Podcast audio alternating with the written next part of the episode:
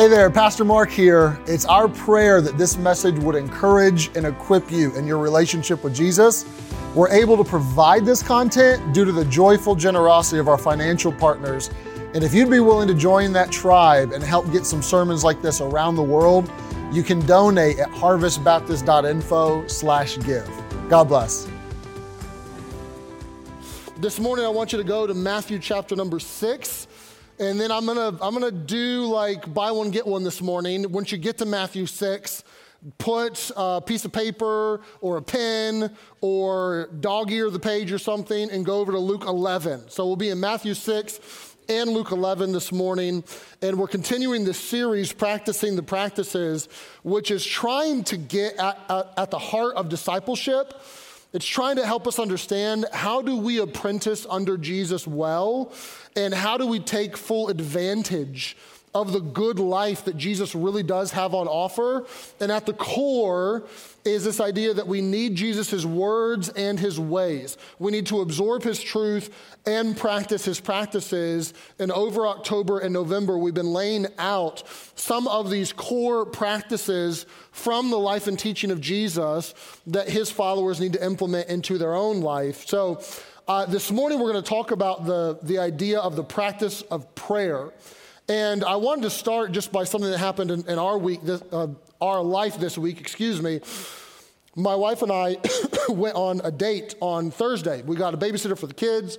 We went out to dinner. And then we went to a concert Thursday night. It was a really unusual concert. And I saw on social media a couple of you all actually went to it as well on different nights. But there was a, a candlelight concert, and there were four different strings from the Pittsburgh Symphony that were at this little venue in candlelight uh, playing different scores from movies. They were all Hans Zimmer scores that he had written for movies over the years. And there were two violins and one cello and one viola, and just beautiful, just beautiful music. And they're playing all these different things that Hans has written for. And you may not know Hans Zimmer or the movies that he's written for, but you would know certainly some of the movies. They're playing from Lion King and from Gladiator and from Pirates of the Caribbean and all these things that he's composed for. But there was one movie that they played two different scores from. And the movie was Interstellar. And the music was beautiful, but I didn't know the, the movie or the music really. And because they played two from it, I thought to myself, I want to watch that movie. I'm going to, I'm going to figure out some time this week. So I did. I, I found some time on Friday and, and watched the movie, and it was, it was pretty good. But the core of the movie was this idea that our planet was eroding and we need to go find a new planet. So they sent space travelers out to all these different planets to explore, and they're trying to get messages back from like across the universe. They're trying to receive these messages of what are these other places like, and is there life, and is there you know potential we could live on Mars or somewhere? And they're trying to, to figure all this stuff out. And the, and the whole like drama of the movie centered on people trying to communicate across the heavens to each other, trying to send and receive messages, right? And all this time and all this effort, all this money was spent into trying to send and receive messages across the heavens. And I thought to myself, I'm preaching on prayer this week, and here is this science fiction about trying to send and receive across the universe or across the heavens. But we have in supernatural reality as God's people the ability to not just communicate with, but commune with an almighty God of heaven, right? And you don't need a satellite dish, and you don't need lots of money, and you don't even need a lot of time, but the ability to send and receive, the ability to communicate with the God of the universe is at our disposal when it comes to prayer. And there's so much you could say on prayer. There's so much that Jesus said on prayer. But I want to do my best in one sermon to distill it down to just a few core ideas and give you what is maybe the bottom shelf of prayer. And I want to try to help us understand when it comes to prayer, how would we start a prayer? How would we end a prayer? And then what would we put in the middle? And if we can get some of these really rudimentary concepts down, I think that our prayer lives would be, would be helped immensely. So let us begin excuse me, with the idea of how do we start our prayers. Matthew 6 is where you should be. And this is the most famous teaching of Jesus on prayer, bar none. And here's what Jesus says in Matthew 6 He says, After this manner, or like this, or let this serve as a template or a model for you, pray like this. And here's how Jesus starts his prayer Our Father. And of course, we get, if you grew up in the Catholic tradition, you are getting what is known as the Our Father. If you grew up in a Protestant tradition, you're getting what is known as the model prayer or the Lord's Prayer. But he begins to unfold this prayer. But it starts with two very simple words Our Father. This is the address on the envelope, so to speak. In this idea of starting a prayer with Our Father, you may not realize it, but in Jesus' day was pretty revolutionary. If you read the Old Testament and the prayers contained therein, or even if you read rabbinic literature from Jesus' day or prior, as many theologians have done, you would find that there are no prayers that begin with Our Father.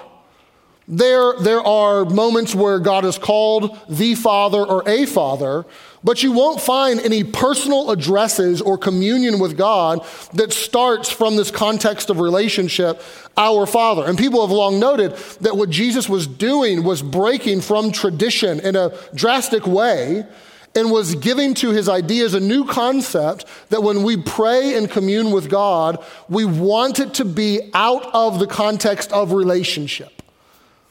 We want to talk to him as though he is our Father. And the disciples of Jesus found this not just to be revolutionary, but they found it to be extraordinary.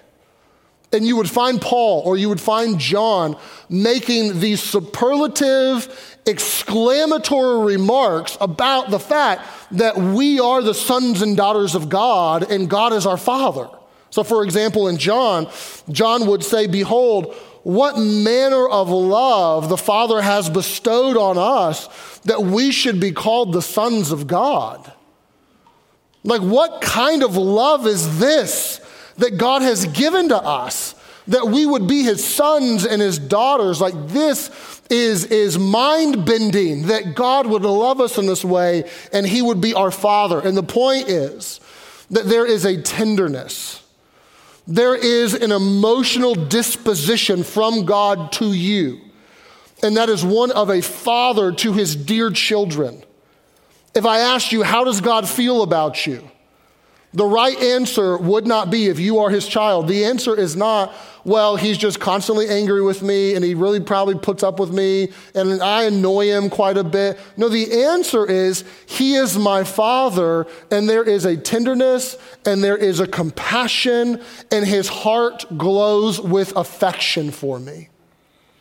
He's my father. And Jesus goes to great lengths, to great lengths to try to press this idea home to his disciples. But think about it. We would understand what it's like to have a relationship with a father. Not all of you had a good relationship with your father. I understand that, and we'll, we'll mention that in, a, in greater detail in a minute. But I understand what it's like to be a father. I have kids.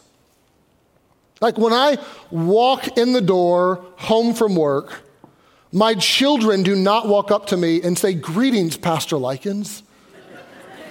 I'm so glad you're here. Listen, I know you're a busy man. Could we maybe bend your ear for a few moments later on this evening? Do you think we could schedule some time in? They don't do that. Why? Because they're my children, right? When I walk in the door, they run up, they're excited, not always, but most of the time. They hug my le- leg, they, they crawl on me, we wrestle, we talk, right? They make requests of me, like they pepper me with requests often, and they don't hesitate a bit. They're asking, can we uh, go to J&S for pizza? Can we get ice cream? Can we go to a Steelers game? Can we stay up late? Can we, can we, can we? I'm their dad and they're my kids, so there's this relationship where they're not, they're not hesitating hesitant or gun shy to ask of me. I can't always say yes to those requests, but they ask and they ask, and the, and the environment and the relationship is one of warmth, one of understanding, not, not of tiptoeing around, walking on eggshells. No, they're very sure footed with me because we're, it's a father and his children, right? And, and what Jesus is communicating is when you enter into prayer, you want it to be from the context of relationship. And this is what he really just pushes home so hard in Luke 11. So if you're in Luke 11, look at it with me. Now, mind you, we are parachuting into the middle of Luke. And there's already been a lot on prayer in Luke. So in Luke chapter number five, Jesus withdrew to lonely places to pray. And in Luke six, Jesus spends the night praying.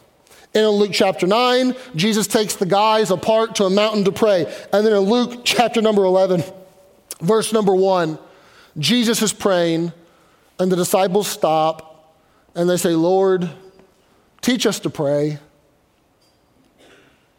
It's, it's, I don't know if this is true or, or not, but it's almost as if they see Jesus' public ministry and they see him being so effective with people, and they intuit that, that public ministry is somehow deeply co- connected to this private communion that he has with his Father. Like Jesus is drawing from a well that they want to drink from.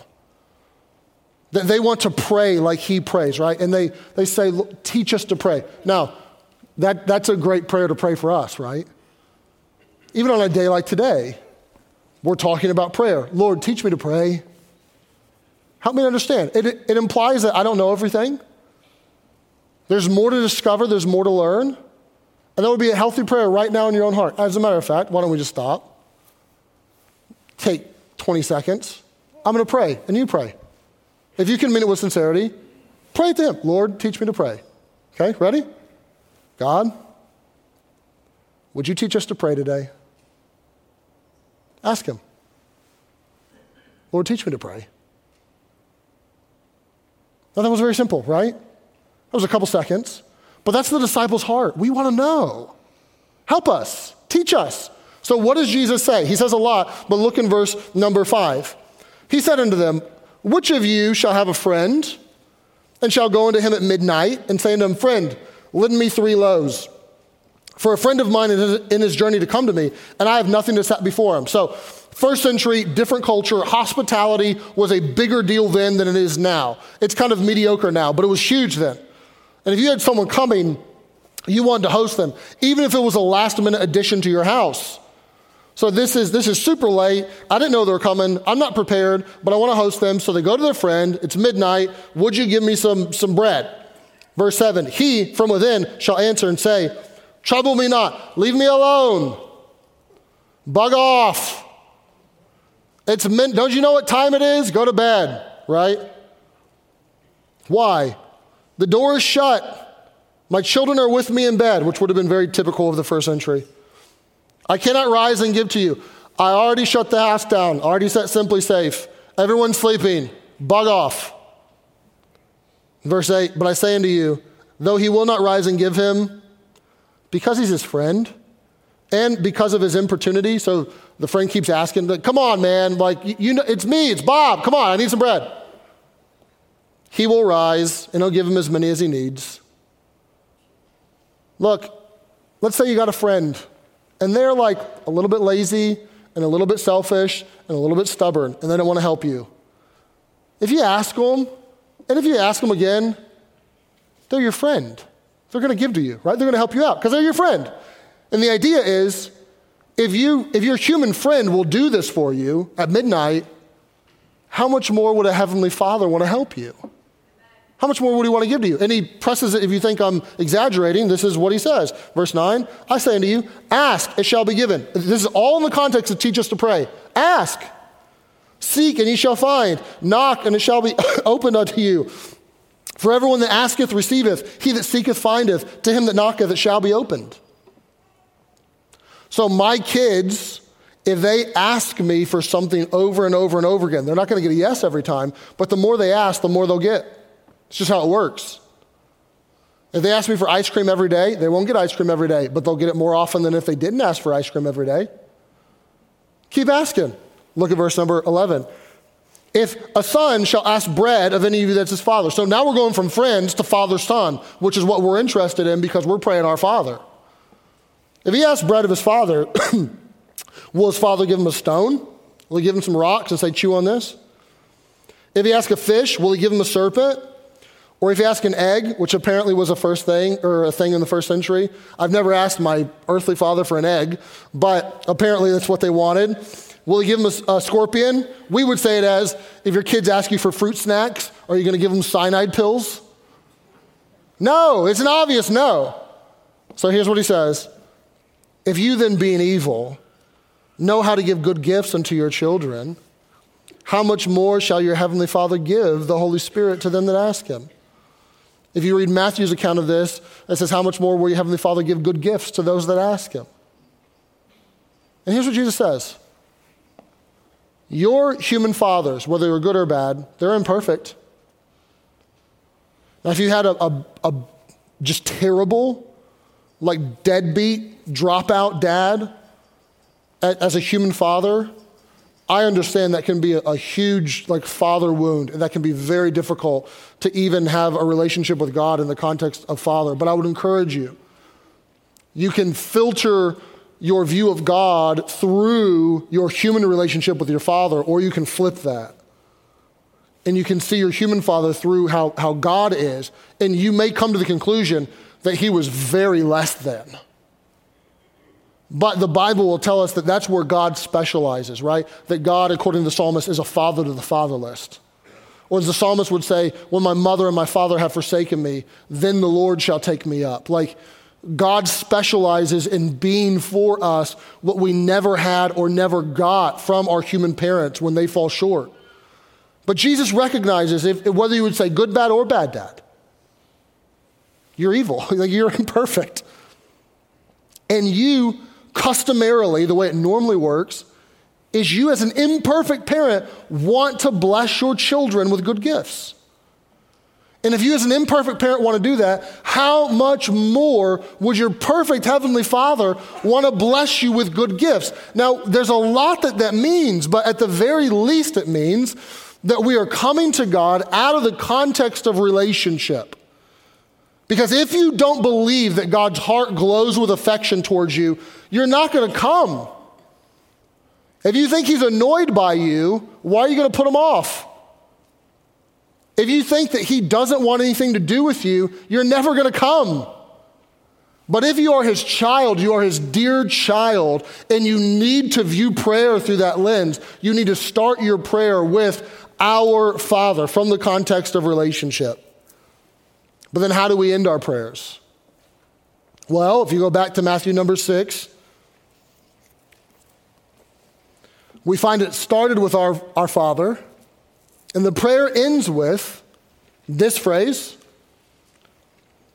Matthew 6 13, for thine is the kingdom and the power and the glory forever. Amen.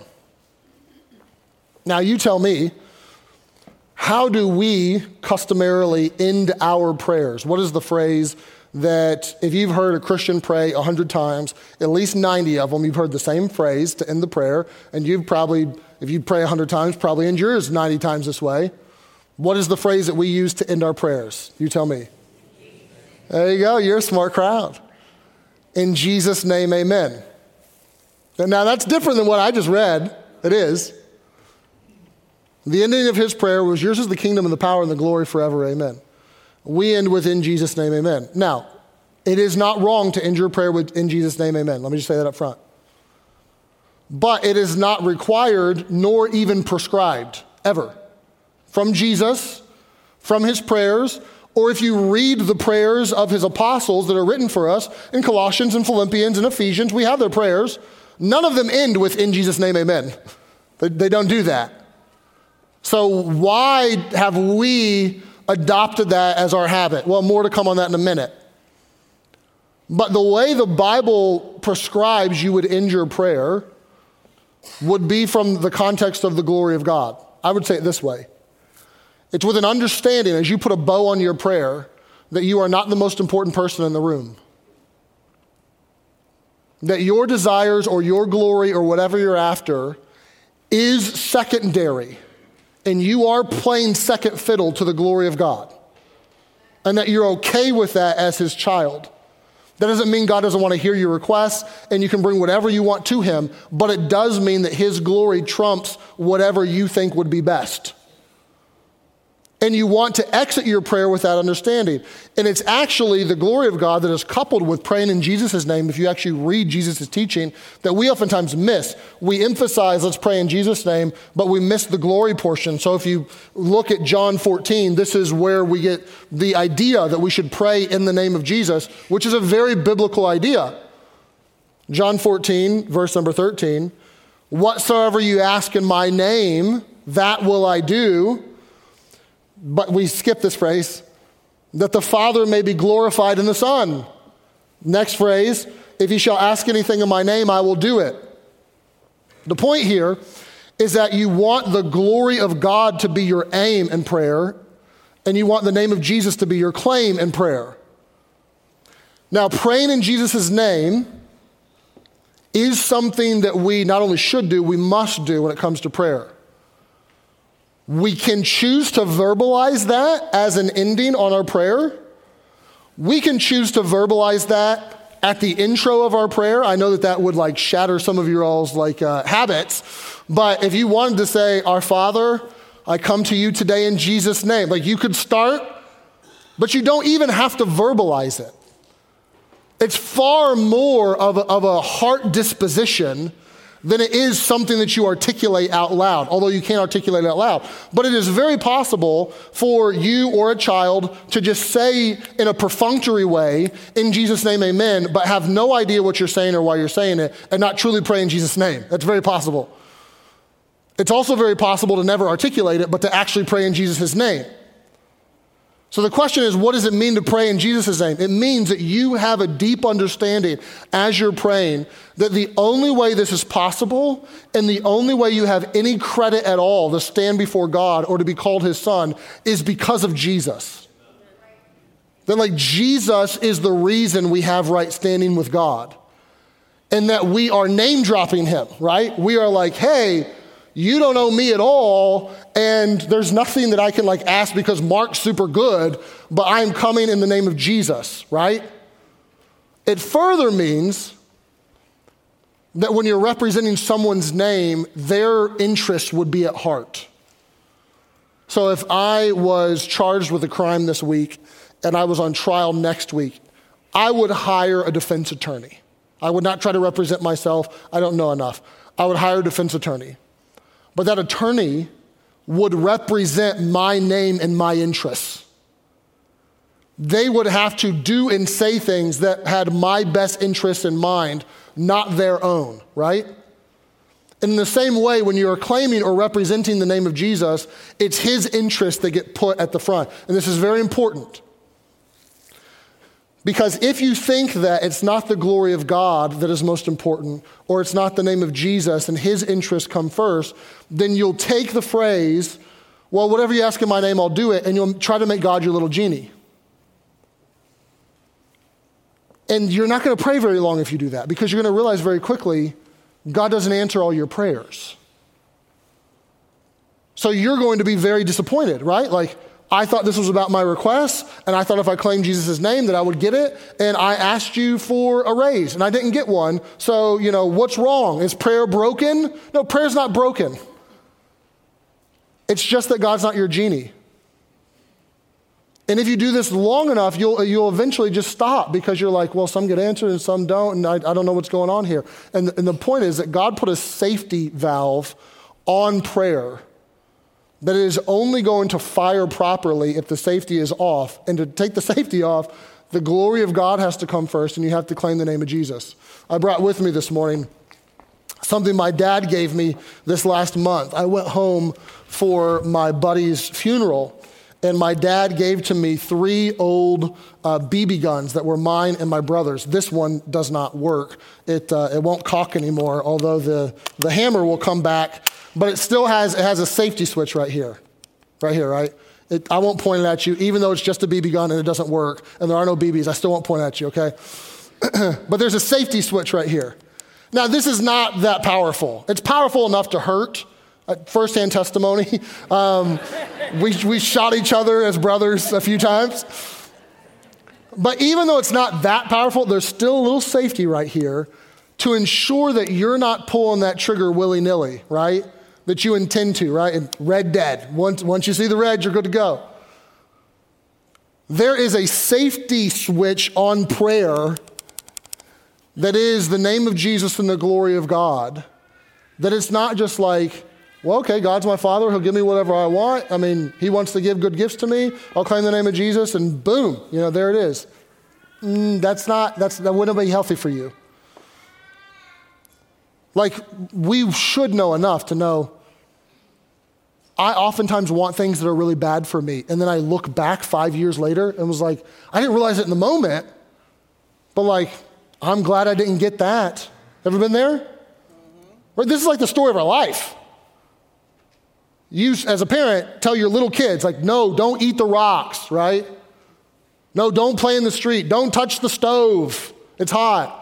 Like, three wishes, they're dead. You know, they're going to eat rocks and get killed in the street and burn their hands. And then you grow up a little bit. And now you're 16. And boy, you really know what you need when you're 16, don't you? Some of you know what it's like to get the things you thought you needed when you were 16, and you still regret so many of them. Because now you're more addicted to that than you ever thought, and you wish you wouldn't have started. Or it's one of your biggest regrets that you gave into that temptation and, and it still in many ways haunts you to this day. Something you thought you needed, you wanted, and you got it, and it was bad for you, right? When we're not six, we're not 16, now we're 36, now we're 56. Now we know. Come on. We, we have to be more honest than that. It stands to reason that if you really didn't know when you were six, and you really didn't know when you were 16 and you really didn't know when you were 26, then now that you're 56, you still don't really know. And you're going to look back 20 years from now and be like, I was an idiot. And here's the point when you exit prayer with the idea of God, this is about your glory, and this is in the name of Jesus, which means that is the only reason I'm standing with you.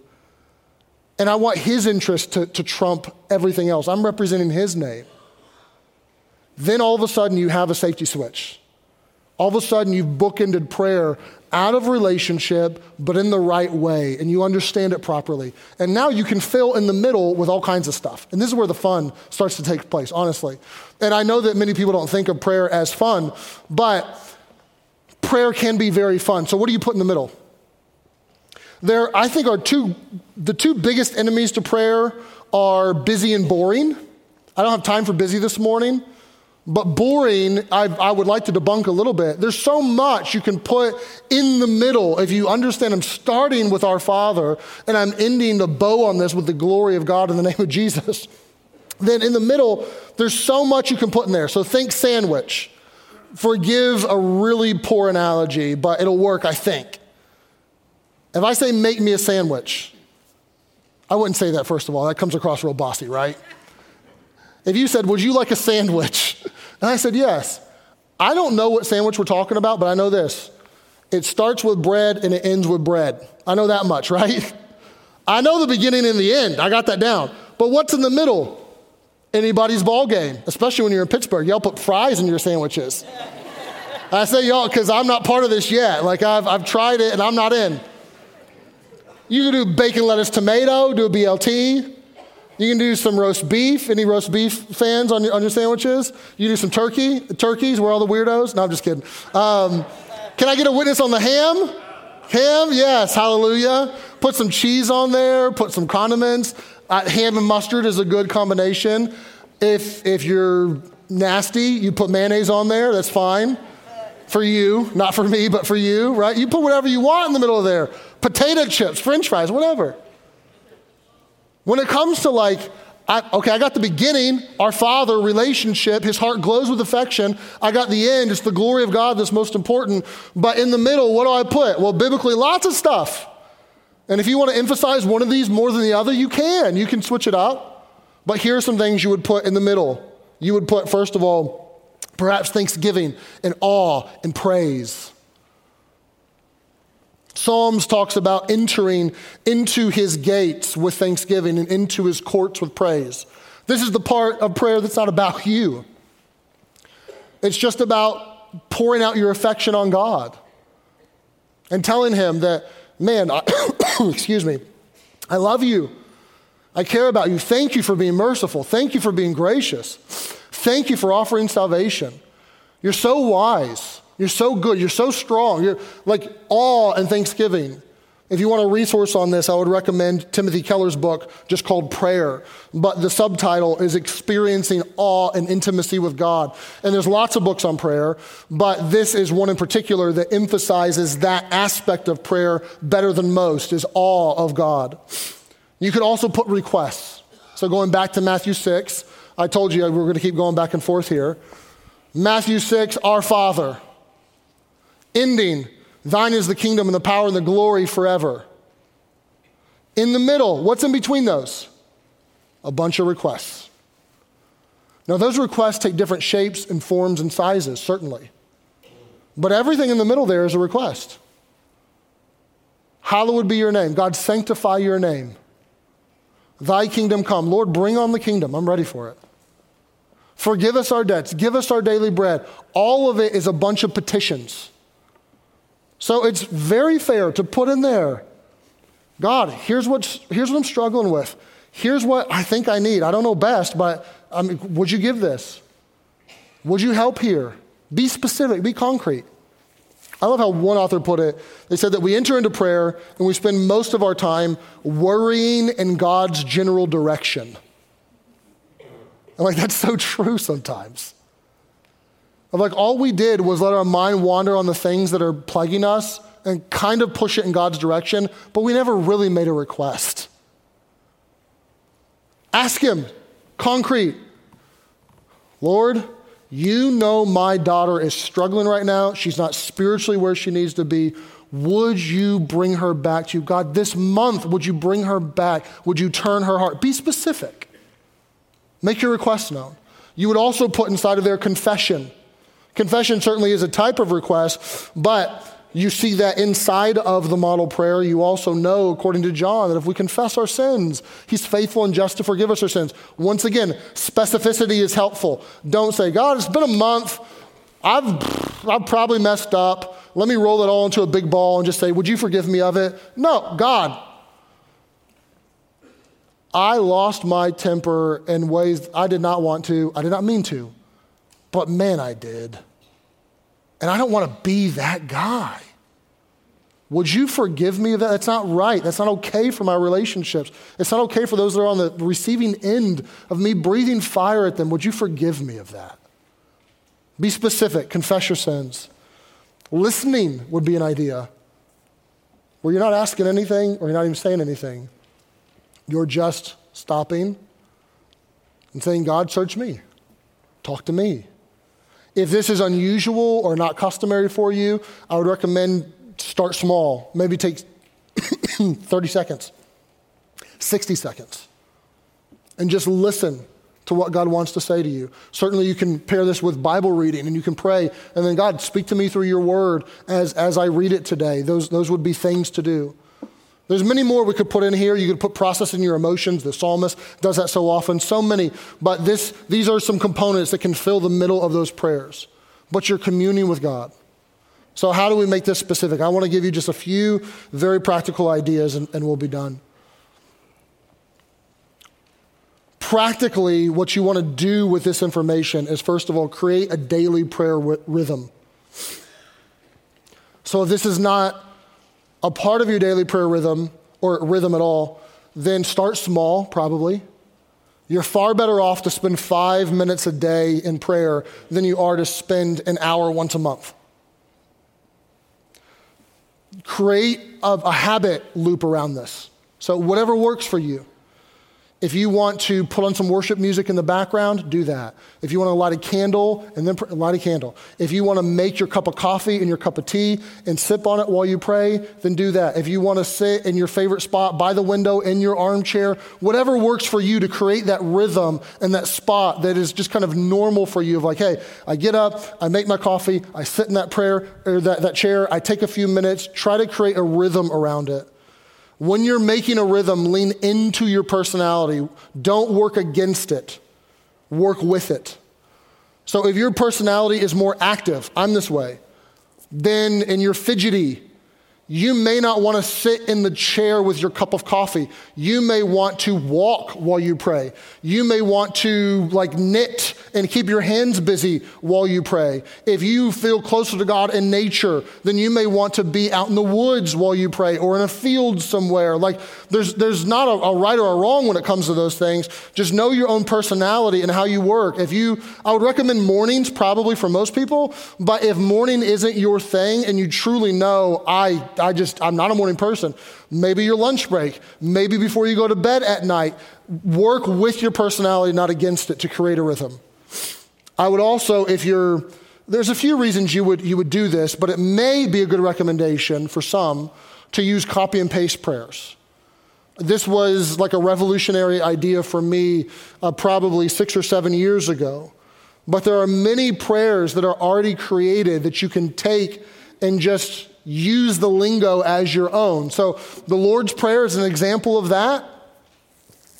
There is a danger of vain repetition. Jesus talks about that in Matthew 6, right before he gives the Lord's Prayer. And the irony of that is, impeccable. That he's like, don't use vain repetition. And then it became the Our Father that you chant four times as, you know, confession for your sin or something. It's repetition isn't bad. Vain repetition is bad. So you can repeat the Lord's Prayer. You can use it as a template, whether you're praying the words exactly or whether you're taking the phrases and elaborating on them piece by piece. Uh, the Psalms would provide many templates. And even if a psalm isn't a prayer, you can like hack the psalm and just make it a prayer. So, Psalm 23. The Lord is my shepherd, I shall not want, right? It talks about God. Just turn it into a prayer. God, thank you for being my shepherd. Because you're my shepherd, I know I'm not going to want or lack for anything. Thank you for leading me. Right? Like you can take those words and just twist them just slightly, edit them to where they become a prayer. You can not just use the Psalms, but you can use scripture. There's lots of prayers, and you can just Google it, like prayers of the Bible, and you can pray them verbatim. Use songs. I enjoyed our song service this morning because we sang uh, at least two songs that were prayers to God, right? We opened with, Open the eyes of my heart, Lord. I want to see you. That is a prayer to God that you are singing. You can pray that. We sing As the Deer. The, the majority of that song is a prayer of, uh, what are the lyrics I wrote down? I want you more than gold or silver. Only you can satisfy. Like that is a prayer to God that you can take those lyrics and use them as your own. You could also use formal liturgy. Uh, I had zero exposure to this in my upbringing, but in the last probably three years or so have had a moderate bit of exposure to this. And if, if you want to use the Book of Common Prayer, uh, you can. Many people have for a long time. The one that I would recommend is Be Thou My Vision by Jonathan Gibson, which is liturgy. It's prayers of confession and prayers of thanksgiving day by day that you can take and you can use it as your own. So you don't have to do this. The only thing I'm trying to say is, there may be situations in life where it would be very fitting or helpful for you to find someone else's words and use them at, as your own. You say, when would I want to do that? Well, if you're learning to pray, this would be a good one. In the same way that a kindergartner traces the letters before they make the letters on their own, you may want to trace some prayers before you make the prayers on your own. You could use this if you're traveling and you don't have the same habit cues that you normally do. You could use this if you are exhausted or perhaps you're unwell, physically or mentally. Finding someone else's prayers in those moments would be helpful. Perhaps you just need words. And like, I just don't know how to articulate these things. You can find someone else who has articulated it and take them and pray them. Number four, you may want to develop a, a handful of prayer cards. So this is one of the oldest, like, uh, life hacks in the book when it comes to prayer, but it's very simple. You get some three by five cards, just a four by six cards, and you write at the top of it your spouse's name, or children, or uh, extended family, or friends, or people I'm praying would know Jesus, whatever it is. And you just put some bullet points on there, and you take them, and when you come to like making requests, you take them and you read and you pray them. And you don't have to pray every one every day. You can choose this one's Monday and this one's Tuesday and this one's Wednesday, or you can choose to pray for half of them one day and half of them the next. You can do however you want. There's no like right or wrong to that, but it can serve as a really helpful guide. And when a prayer is answered, you can mark that down and make a little note on it. You may find this is the last one I'll give, although I could give a lot, uh, that keeping a prayer journal is, is healthier for you. I know a handful of people that process conversations and their emotions better in written form than they do in verbal form. I am not one of those people, but some have found it helpful to journal their prayers and to write them as a letter to God. And if that's a little bit more time consuming normally, but that may be a very productive way for you to do this. You can do it however you want. As long as you're ensuring that I'm, I'm coming to this with our Father and I'm mindful that His glory is the most important. I'm not the most important person in the room here. And then you fill it with all those things. And that could be five minutes, that could be 50 minutes. That could be Jesus taking a little bit of time to pray, that could be Jesus praying all night. But use that as communion and relationship with God. Now, here's what I need to do in the last few moments we have. I'd like to connect this to communion because we're observing communion today. It's interesting what happens in the life of Jesus. You see all through the Gospels, he prays, he prays, he prays, he prays. But you almost never see what he prayed. It's like the, the words elude us. Other than him giving us kind of a template in Matthew 6, it's like, what are you praying? What are you saying? And then you get to the 24 hours before the cross, up to the cross. And it's as if the page turns. And now you don't just get that Jesus prayed, you get to be a fly on the wall and you get to hear what Jesus prays. All of a sudden, you get to put a listening ear to the prayer life of the Lord Jesus himself. And you get to read John 17, this whole chapter on glory and holy and unity for, for God's people. But there in the garden before Jesus is arrested, the most probably pronounced prayer that comes out of it is the one that many of you would know, where Jesus prays, Father, if it be possible, let this cup pass from me. Nevertheless, not what I will, but, but thy will be done. Right? This prayer of, I know, I know what is next up in the cross. And that is so heavy. Is there a different way? I submit to your will, but is there a different way? And he's arrested and he's falsely tried and he's mocked and he's beaten. And he's taken to the cross. And there you get to hear the prayers of Jesus, right? You get to hear him pray, Father, forgive them. They don't know what they're doing. You get to hear him pray, My God, my God, why have you forsaken me? We know what it's like to have a relationship that is long lasting and close, be fractured perhaps by death or something like that. But the idea that there was a love exchange from all eternity between the Father and the Son that gets broken, it's something that we, we can't really put words around how profound and painful that would be. And of course, there's the end where Jesus prays, It is finished. Father, into your hands I commend my spirit. But it's really remarkable to me that you get to know the words in the 24 hours surrounding the cross, right? And you get to see that this was hard, this was agonizing, this was excruciating, but that he was willing to do it. He was willing to forgive us. He was willing to, to run his course and finish the task to redeem us, to die on a cross. And it's with those prayers in mind and the seriousness of the cross that we come into these moments where we think about the body and the blood of Jesus that was broken for us and shed for us so that we might be called sons and daughters.